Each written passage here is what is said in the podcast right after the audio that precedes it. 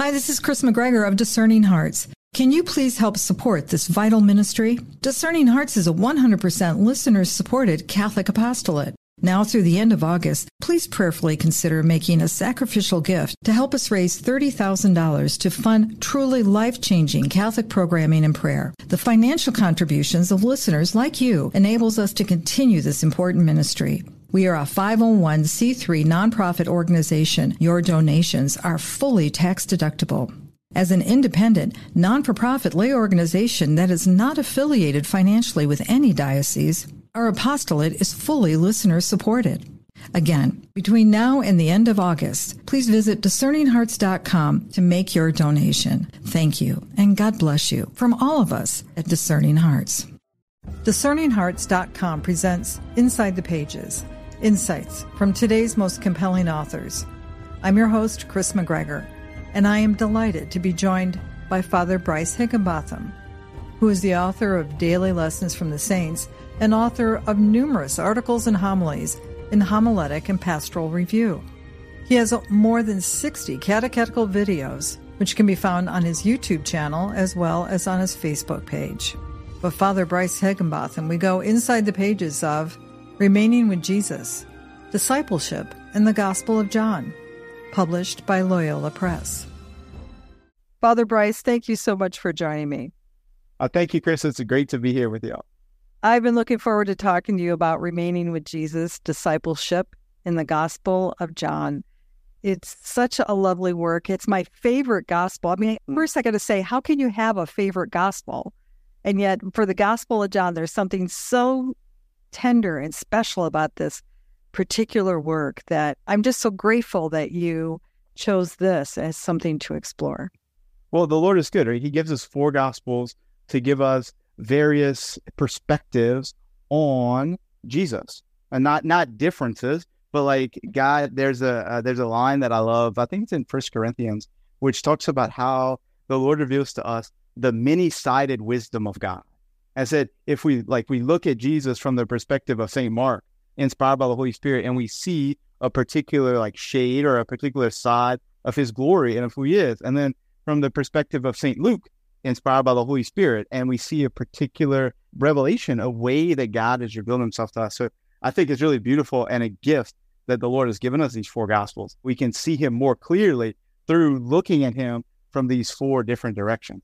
So I think it's a gift. But yeah, I mean, I think I think John is my favorite too because, well, I don't know, it's, just a particular way that that way that God reveals Himself, or the parts about Himself that He re- chose to reveal through John, like speaks to me at least in a particular way. He is the beloved disciple, isn't he? I mean, the one who was able to rest his head on the heart of Jesus mm-hmm. and to listen very deeply, even so much that the Lord would give his mother to his care while on the cross. And so, can you imagine what it must have been like for the woman who knew our Lord so intimately and this beloved disciple as they shared and they pondered and they ruminated over all the events that had occurred in their lifetime and their experience of Jesus? And you have to think sometimes, don't you, Father, that Marian dimension is very evident in the Gospel of John? Yeah, I think of what John says after Jesus gives Mary to him from the cross, and he took her into his own. Think John Paul II makes a big deal out of that because it's it's right. Like it, it doesn't just mean that he took her to his house, though he did, but it means like that he took her, so to speak, into his heart and learned learned from Mary how to be a disciple, learn from Mary how to be a priest, how to be a bishop, so yeah, it's uh, John gives us an example of learning from Mary, and he did that. Clearly, he did that because he clearly learned from her how to to ponder all these things in his heart. I think that's why part of the reason, at least, John's gospel is so different from Matthew's, Mark's, and Luke's because John had more time. Right? He wrote his gospel last after the others had been written. He probably read the others and he had spent all this time with Mary and with the, the rest of the scriptures pondering these things in her heart so that he could then give us this particularly deep look into the life of Jesus. And even at the beginning, in, in the first 18 verses of John, where he gives us this the look into the life of Jesus with the Father before creation and after creation, before the incarnation. It is so fitting then to have the Gospel of John, the, the beloved disciple, the apostle who knew him so well, to help give us a guide in that discipleship. And that's mm-hmm. what you really bring forward. It is so penetrating, it just how you've led us into that opportunity to become that type of disciple. Yeah, well, I mean, we're really blessed that John led us. The Holy Spirit led John. John led us, and you know, all that I had to do, and praise God, I was able to, to to do it, and was just bring out what John himself was saying, because he talks about discipleship more than any other than any other book in the in the New Testament or the Old Testament, any other book in the whole Bible. That discipleship is more pronounced in the Gospel of John than anywhere else. You also point out that in the Gospel of John that there are two words. Now they're popping more than ever for me as I go back and I read the Gospel of John, which I try to do uh, very often during the week, actually. And it's the two words believe and remain. Mm-hmm. Where I started with the research for this, I just want to know what it meant to be a disciple because clearly we're supposed to be disciples. There are lots of good books about discipleship, but there there were none that that I found that sufficiently engaged the Bible. So like, what does the Bible tell us about about discipleship? So I found out that I, I looked at where discipleship was used in the Bible, and I found out that John talks about discipleship more than anybody else. And so I said, well, I guess the best thing to do is to to open up the concordance, the thing that has all the words from the Bible and where you can find them, and then just look at every time the word disciple is used in John, all 72 times. So mm-hmm. I found I found John 8:31 where Jesus says to the Jews who, who had believed in him, so there's the people who already believed in him. He says, If you remain in my word, you are truly my disciples. I said, Oh, so first you have to believe, then you have to remain, and that makes a true disciple. Then I just went back through the gospel and found all the times where believe and remain and discipleship are used kind of in some way together by John to bring out what it means to be a disciple. What I found really surprising, it was kind of an epiphany for me when you broke open the, was it the Greek word for believe? Pisteuo. Thank you for pronouncing it for yeah. me. Say it one more time, will you, Father? Pisteuo. Because it has another meaning as well that will pop for us, I think. Yeah, it's the, the same word in Greek for believe and for trust.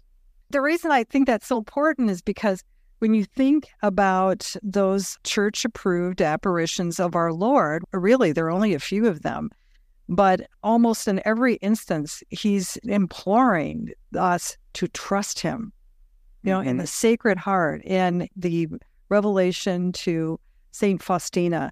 The message he has is trust me. Mm-hmm. And so when you connect the, those two words, believe, trust, they are more than married, aren't they? Yeah. It seems to me that in English, when we say believe, we mean like something we do with our minds. And when we say trust, we mean something that we do with our hearts, more or less. But when Jesus says pisteuete, believe, when he tells us to believe, or when he tells us to trust, I think it means both. I think it's an integrated and I know I know that it's an integrated expression that Jesus invites us into to believe in our heads, yes, and to trust in our hearts, and and those things need to be have to be together. This is just some of what is contained in your book, Remaining with Jesus, Discipleship in the Gospel of John. I want to say it over and over again because this book, we're going to dive more into it, but it's just so perfect for the study of the Gospel of John. It really is. I mean, even the layout that you have as far as the encouragement of times of reflection, even as opportunities to have group study. And when we talk about group study, the family is still a group. I mean, this mm-hmm. is good for families to get together and to break open. And I think you could probably do this at just about any age, couldn't you? Just about. Yeah, I think so. For that, I just again I want to encourage folks to to check out Remaining with Jesus, Discipleship in the Gospel of John because in it you also talk about the dynamics of discipleship and you point out four very important signposts i think on this journey And mm-hmm. it, it could be a little bit more. I mean, each has so much contained in it, but there are mm-hmm. four basic elements, aren't there? Yeah. So we see it at the at the very beginning of the gospel, John the Baptist. He points out that Jesus is there. He says, he says, "Behold, the Lamb of God." And notice that he, that actually happens twice. I, I, I, found that that a little interesting. That he says it one day, "Behold, the Lamb of God," and kind of nobody does anything. Then the next day, Jesus passes by again, and he says, "Behold, the Lamb of God." And it's at that point that Andrew and John say, "Oh, well, we we need to we need to go follow him." So there's a most of the time there's a witness. Somebody somebody's got to tell us about Jesus. And then after somebody tells us about Jesus, like John the Baptist told Andrew and John, uh, like Philip went and told Nathaniel just a couple verses later at the beginning in John chapter one, somebody tells us about Jesus, and then we go and we meet Jesus for ourselves. And when we encounter Jesus for ourselves, we begin to we begin to believe in him. I believe in those two ways that we talked about earlier, and to believe in the intellect and to trust in, in the heart. But believing believing isn't enough because believing has to, or rather, relationships need time, and relationships need to persevere. And almost always on this side of heaven, right, in this valley of tears in which we live, almost always there are challenges and tests and trials to do do I really trust? Like how deeply do I trust? And we have to remain with Jesus in those trials. And oftentimes remaining looks like standing there and not going anywhere, like John and Mary and Mary Magdalene and the other holy women at the foot of the cross. And just being there and not moving in the midst of in the midst of the trial and the suffering. And when we are remaining with Jesus, like the branch that remains on the vine, then we bear fruit. Uh, and that fruit looks like practically loving people. We build up the church. We, in other words, we encourage people in the community by our prayer, by our mortifications, by our practical efforts. And it, it becomes a cycle because the best way, the biggest way, the most important way that we love people who are outside of the church is we witness to them about Jesus. We tell them, hey, behold the Lamb of God. Hey, this is what Jesus did in my life. This is what we do. Um, so the witness moves us to meet Jesus where we believe. Believing in him, we begin to remain with him by believing through time, especially through struggles, trials, tests, difficulties. And then that remaining bears fruit in practical love. Yeah, you hear so often, I am the vine, you're the branches. Remain yes. in me. That's I, I'm recalling the words of a, a little Carmelite who became a saint, Saint Elizabeth of the Trinity. That's one of the first things she implores in her great uh, retreats that she offers us is to remember, remain in me. And I, I think sometimes that's very difficult to to stay in that place because of those types of trials if you're not anchored again in that belief, that trust. And that can only grow in a relationship with an encounter with Christ, can it? Mm-hmm. Yes, exactly. So, Father, when you were exploring this in the, in the Gospel of John, it hits me that, as you said in the beginning, Andrew and Philip heard it first, but they didn't respond immediately. When we're trying to witness, or we, I don't know if you can try to witness, you just have to witness, right? There is no try, only do. Sometimes it can happen very quickly when you encounter another, or sometimes it can take almost a lifetime, can it? Mm-hmm.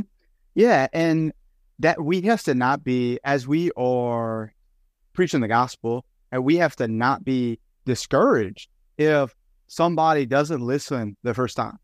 You know, John did John the Baptist, I mean, he didn't change his message. He didn't change even his approach. He just kept saying, Hey, like this is the Lamb of God. So he was in relationship with these men with Andrew and with John. They were already his disciples. And he just continued to point out the Lord. But sometimes, like, we can be tempted. Well, we, well, people are not listening. So we've got to change stuff. And it's true that some things sometimes need to change, right? Uh, say John Paul II told us about the new evangelization, which is new in order. So we sometimes we're like, oh, people ain't listening because we're not fiery enough, like because they don't see it in us. And so we have to recommit. Uh, St. John Paul says that the new evangelization is uh, is new in method, I think is what he. So sometimes we have to change our way of expressing the gospel because it's, oh, like people aren't understanding it the way that I'm saying it. Well, let me say let me say the truth in another way that's not changing the truth, but that they might understand it. Even though we might have to look back into ourselves and say, oh, like, am I sufficiently on fire? Like, do I need to repent or do I need to spend more time with Jesus? Um, the answer, which is probably yes, always. And uh, sometimes you might need to look at our methods and say, is these are these methods still appropriate for the particular context that I'm living now, the my the, my place in the world, my place in time, whatever. Although we might have to do that, the simple thing to always continue proclaiming the gospel. And some of the seed is going to fall on difficult ground, but some of the seed is going to fall on good ground. And so we just, yeah, we just we just keep doing it, and well, we persevere in in that proclamation, and that's part of remaining with Jesus too. Is uh, the word for remain and the word for persevere in Greek are very, very, very closely related. So we just persevere in proclaiming the gospel with with charity. Because I think it's important too. We hear in this Gospel of John, especially in chapters 14 through 17, the wonderful priestly prayer, at the time right before the Passion, right? Mm-hmm. And he's reminding them that I am in you. The Father and I are mm-hmm. one, and I am in them. Yeah, St. Paul mm-hmm. will articulate it that it's not I who live, but Christ who lives in me. Mm-hmm. becomes their dwelling in us because of that great response that we have, right? To that assent that says yes. And in our mm-hmm. baptism, we have to encounter that first, don't we? For Him in us, uh, to really allow it for Him to shine through us in that witness. So it's not necessarily our work, but it's Him working through us, right? Yeah, like James talks about how the God and us work together. And that's what we do. We allow the light of Christ to shine through us. Jesus says somewhere that John was a bright and shining lamp. I remember in college, the priest at the University of Louisiana, he said, he used he said it this way. He said, "Well, uh, Jesus is the light, and I am the lamp. So I got to be a good lamp. The the glass on the outside the lamp's got to be clean. The glass has to work right to keep the wind from burning out the life of Christ in me, like by mortal sin. But I, I'm the lamp, and my job is to be a good lamp and Jesus' job is to is to be the light. Oh, I like that. That's a great way to describe it because then it doesn't become something where we're being self reliant to the mm-hmm. extent that it's all our work. No, mm-hmm. it's His work, but He's working through us. And it, we may end up in that witnessing having to endure suffering to a mm-hmm. certain extent.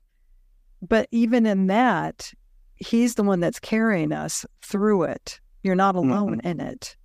So there's a kind of joy that you experience even in that suffering. And that sounds very odd to the world, doesn't it? Mm-hmm. Yes, it does. I, I tell you what, I understand the Gospels more the more that I preach, the more that I write, and the more that I look at nature. So, for example, I grew up uh, living next to my parent, my godfather, and um, they had some uh, some crepe myrtle trees, which once a year bloom like this beautiful, like these beautiful flowers.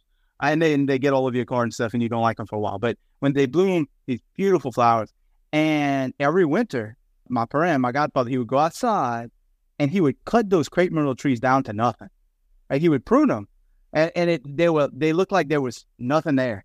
But then the next year, they were bigger and more beautiful when it was time to bloom. And today, when uh, we pay a lot less attention to, to nature, we are even less able to see the spiritual reality. And that, yeah, like the suffering is hard and the suffering is hard to understand, but everywhere in this whole entire world after the fall, like the, the goodness like comes through the suffering. Like for another example that the scripture uses, Jesus uses it, and Paul uses it, is like the birth of a child. It's so so much suffering and so much difficulty for a mother in in the birth of a child. But wow, it's like it's like the best of natural things that there is. We'll return to Inside the Pages in just a moment.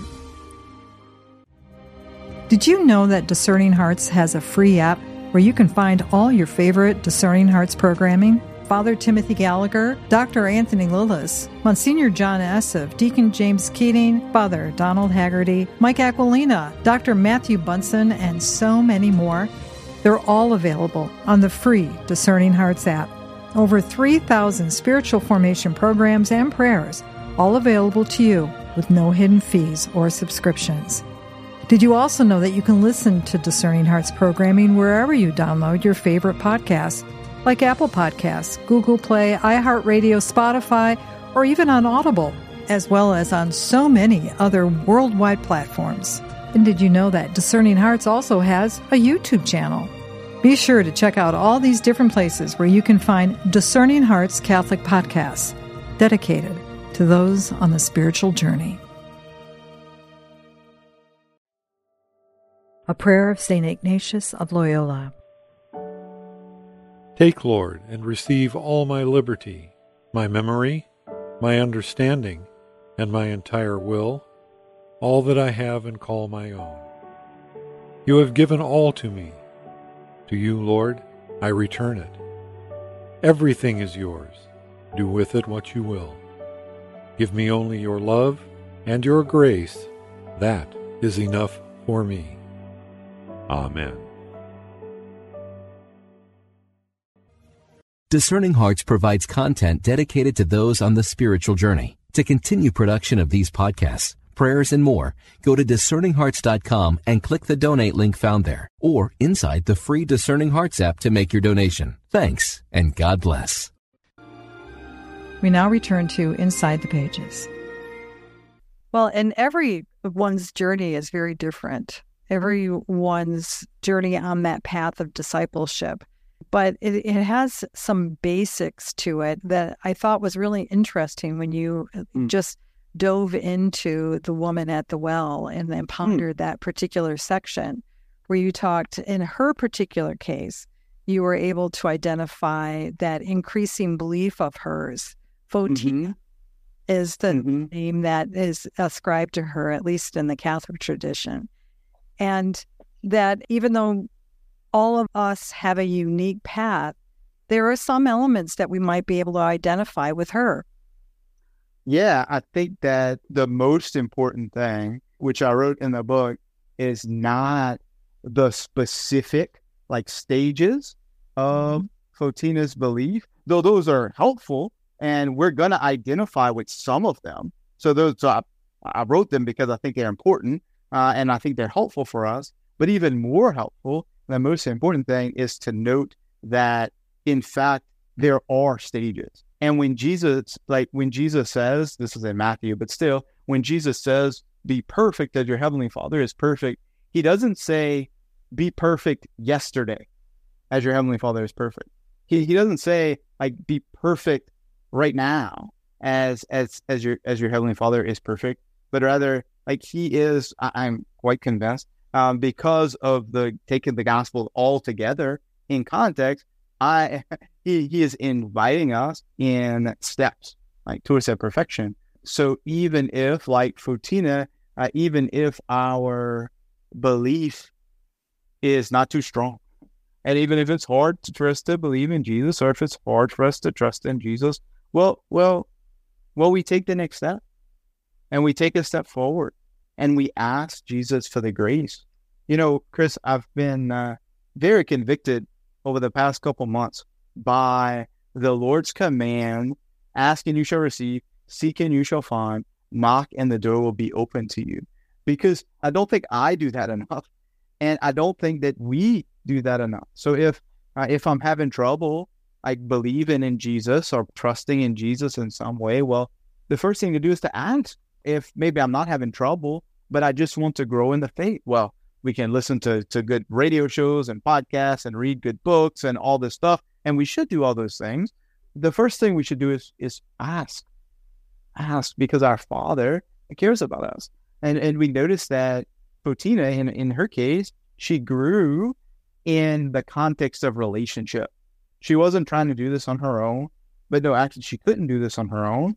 she had to encounter Jesus and in relationship with Jesus, in conversation with Jesus. And that's what prayer is like It's conversation with the Lord. That's where she grew. Um, so we ask and we listen, uh, and then we do the work that we're supposed to do to cooperate with God, like we just like we just talked about a few minutes ago, and and we grow, and we end up if we do that faithfully, because God loves us and God provides the grace, and then we end up becoming saints, and that's that's the goal. Yeah, I think I, I really like that. You know, that perseverance in prayer, that ask, seek, knock, and the door mm-hmm. will be opened. And you highlight that too in the section on John chapter 9, where that perseverance mm-hmm. will lead to devotion. And I'm thinking more of the devotion that St. Francis de Sales speaks of, that devotion that leads to the, the transformation of the interior life and the worship of God and that humility, that seeking, that He's ever present in our minds and in our hearts. But it has to begin with that perseverance, doesn't it, for most of us?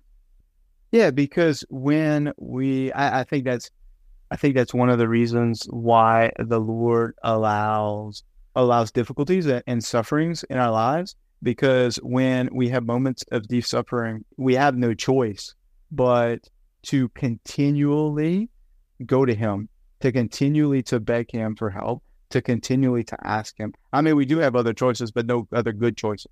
So in moments of, in times of deep suffering, our only good choice is to continue to beg the Lord for grace. And what that does is that that gets us into a habit of going to the Lord. And so when we come out of the time of dryness in prayer or the time of exterior suffering, or however that trial, that cross has been given to us, when when we come out of that, then I, I think the idea is that we have now formed a habit of continually going to God. And so when we walk outside and the weather is beautiful, we say, like, Lord, Lord, thank you. Or when we walk outside and the and it's raining and we don't want to deal with the rain, we say, Oh, Lord, help me with the rain. And I'm sure somebody needs it. Thank you in that in that respect it, it they provide us a time of persevering or rather building a habit of continuing to go to the Lord.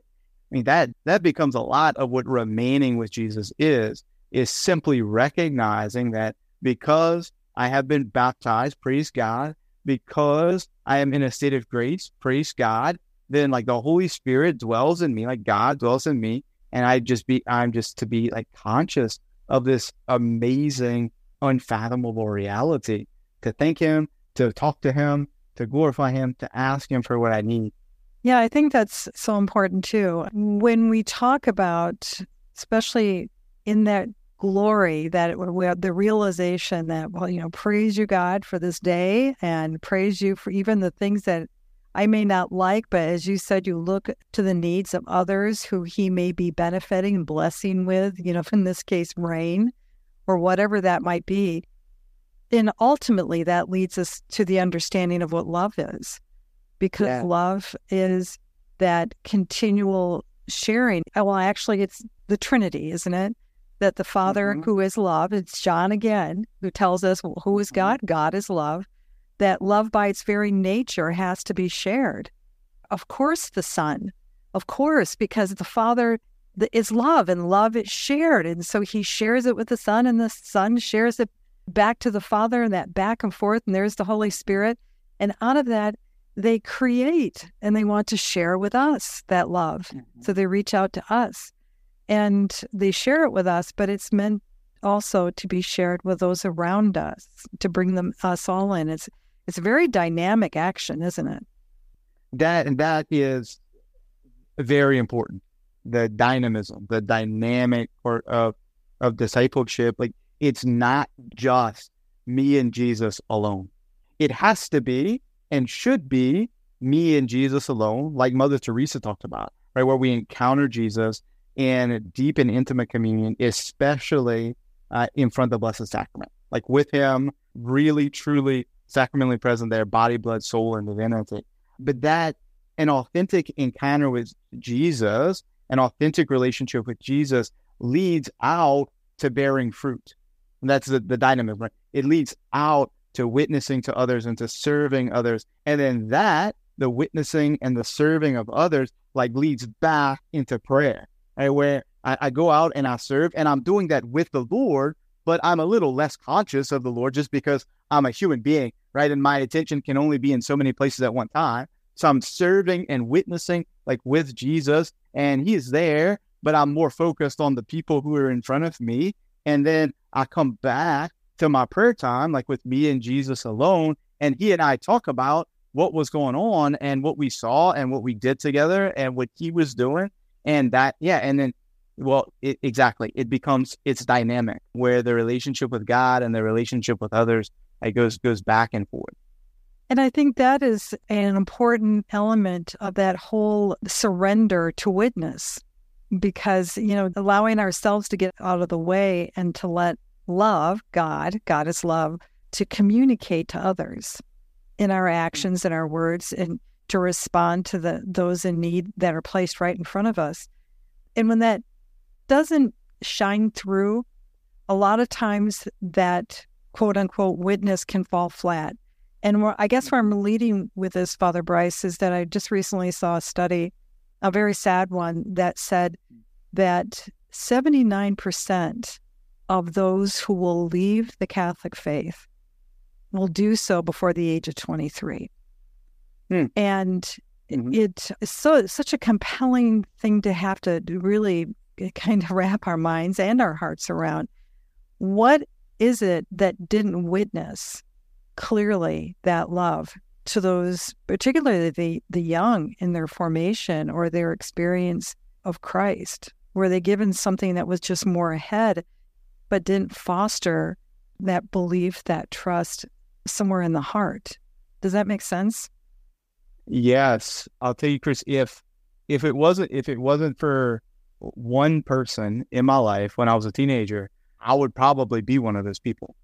So I, I don't know. I don't know everybody's story, and uh, and I don't know what brings everybody to leave. But I know for me, I was a, a young teenager, and I had a lot of questions about the faith and how does the faith make sense and, and what's going on here. And nobody can answer my questions. And I was beginning to be very, very disillusioned. Like, well, like, if nobody can answer my questions, then I should just go like search after pleasure and power, because uh, because that's a lot more fun. Like nobody can explain to me why should I I should do all these Catholic things, and then praise God, somebody ended up in my life through a crazy set of circumstances who could answer all of my questions and who is willing to like engage me intellectually uh, about the faith. And so then I was willing like to give more of a shot, I guess. Now I've been Catholic all my life. I went to mass every Sunday and I tried to pray and all that. But like this this person who came into my life like began to talk to teach me about the faith.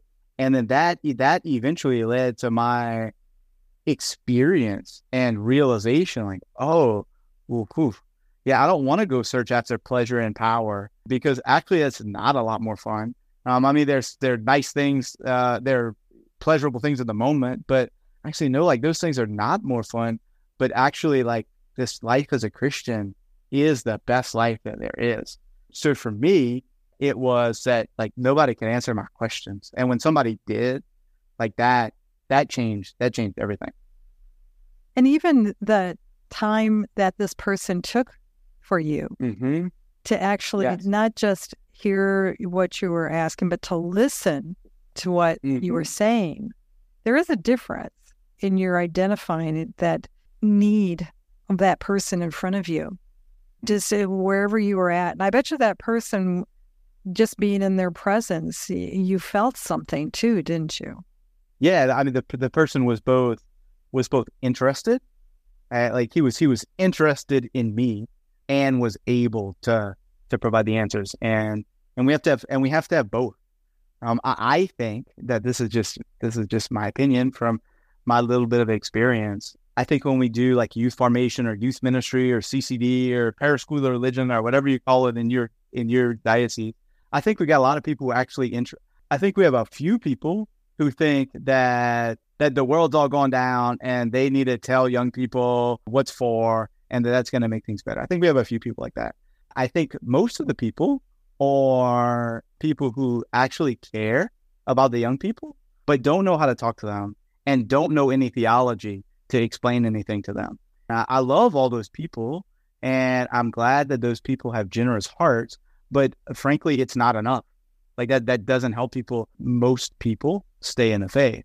And then we have a few people who are both interested in the young people and who are intellectually prepared. And that's what we need. Like we need to get the people who are interested, we need to get them intellectually prepared. We need to provide resources so that they can be intellectually prepared and have people ministering to our young people who are both invested, who are, first of all, living as disciples of Jesus themselves. Second of all, as a fruit of that, invested in the lives of these young people. And third of all, intellectually prepared to serve these young people like in the way that they need to be served. And I, I think we've been failing as a church in providing that for our young people, and we very much need to improve there. Yeah, I think that's really key because as you were speaking, I was going back to the very beginning of the book where you talk about those four points. And what mm-hmm. you just described in that your own the core of believing and remaining in Jesus and that journey is that you have to believe. So the person who came to you had that fundamental belief. They had a personal encounter with Jesus. Mm. Whatever your question might have been, it allowed Jesus, who was remaining with that person, to be able to respond to whatever it was that you were questing for. They had it only because they had him 1st mm-hmm. and then they they remained with you. They they and loved and cared enough to even take the time mm-hmm. to be present to you. Yeah, to be mm-hmm. present. That can be for the person who is out there being the disciple, being the evangelist.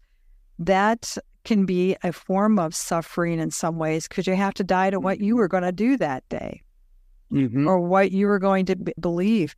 And that whole structure that you have in the beginning of the book, that can apply to someone who's a parent to be able to do that for a kid or to maybe someone who ministers to the elderly in a nursing home. Those folks have gone through so much and have lost, in many cases, so much. And yet mm. they need someone to come and just witness again, begin again, over and over again. I think that's the the dynamics it, through the whole life spectrum that being a disciple would incorporate, wouldn't it? Yeah, I think I think you're right. In particular, just in this world, love requires suffering. In this world, like love is oftentimes going to look like the cross. Um, that is the example of love on on this side of heaven, and to be able to like to be with people, to choose to love people we have to like the only power the only thing that empowers us to do that is like being with jesus in the grace of the cross and the resurrection and then it becomes a joy like i tell people from time to time i can't think of a time when i have gotten a call to go to the hospital like as a priest to go take care of somebody where i've been excited about that but every time i have left the hospital i have been like i have been full and I have been very glad that that I've gone. And at least in Thibodaux, Louisiana, usually the minute I walk into the hospital, two or three other people grab me and say, "Well, can you also come to this room? And can you also come to that this room?" And it it is like it is the most inconvenient of things to get that call call to go to the hospital, and it is entering into people when they're paying, which is difficult. But boy, when I'm walking out of that hospital and getting in my truck to go back home, I say like to myself and to the Lord who dwells in me, like, Thank you, Lord. Like, this is good. This is so good. Amen. Hallelujah for that. This is how it happens. And Father Brice, I'm just so glad that we had this time. I wish we had more. I think remaining with Jesus, the discipleship and the Gospel of John is such a wonderful work. And I'm so glad it's anchored, you know, in that great gospel in that brings us and helps us remember that he is the word, capital W. Mm that's mm-hmm. important to anchor in the scriptures. It's something that is very alive. There are a lot of holy writings, right? I mean, even your book or but the the writings of saints, they're holy work, but they're it's nothing that's dynamic as the scriptures. There's nothing mm-hmm. that gives us that presence like the word. like the, mm-hmm. the sacred scriptures, correct? Mm-hmm. Yes, it's it's the word of God in a way that no other thing is. God is the author of the Bible, and so we ought to we ought to read it and meditate on it to encounter Him. Like Paul says, uh, the word of God strikes the heart, right, and pierces more surely than a two-edged sword. So we have to let the word of God like pierce our heart with the love of Jesus. Well, and while you're doing that, have this remaining with Jesus right next to that book, that holy sacred book. Have your book with right there. Father Brice, any final thoughts?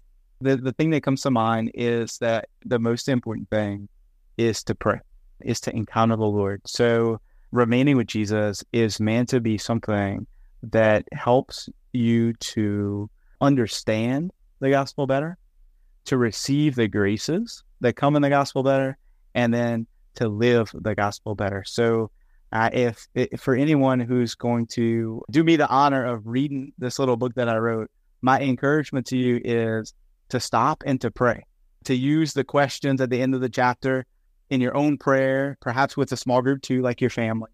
That that's what the end, that's what the stuff at the end of the chapter is there for, to help you to pray. But at the same time, I don't care if you use the stuff at the end of the chapter. I care if you pray.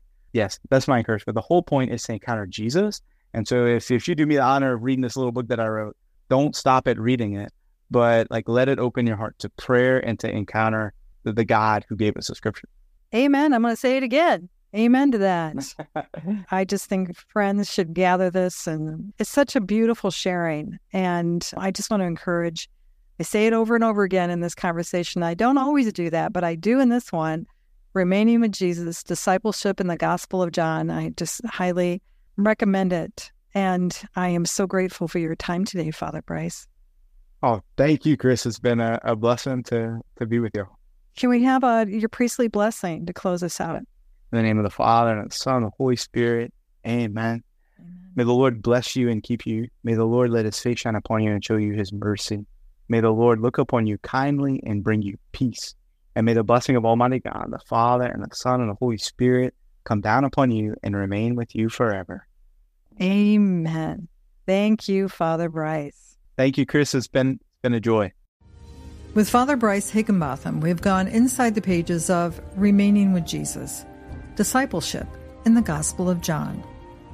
To learn more about this book or to obtain a copy, go to loyolapress.com or you can find it at any fine Catholic bookstore. To hear and or to download this conversation, along with hundreds of other spiritual formation programs, visit discerninghearts.com, or you can find it in the free Discerning Hearts app or wherever you download your podcasts. This has been a production of Discerning Hearts. I'm your host, Kris McGregor. We hope that if this has been helpful for you, that you will first pray for our mission, which is to offer authentic and rock solid spiritual formation programs freely to souls around the world. And if you feel us worthy, please consider a charitable donation, which is fully tax deductible to help support our efforts. But most of all, we hope that you will tell a friend about discerninghearts.com and join us next time for Inside the Pages Insights from today's most compelling authors.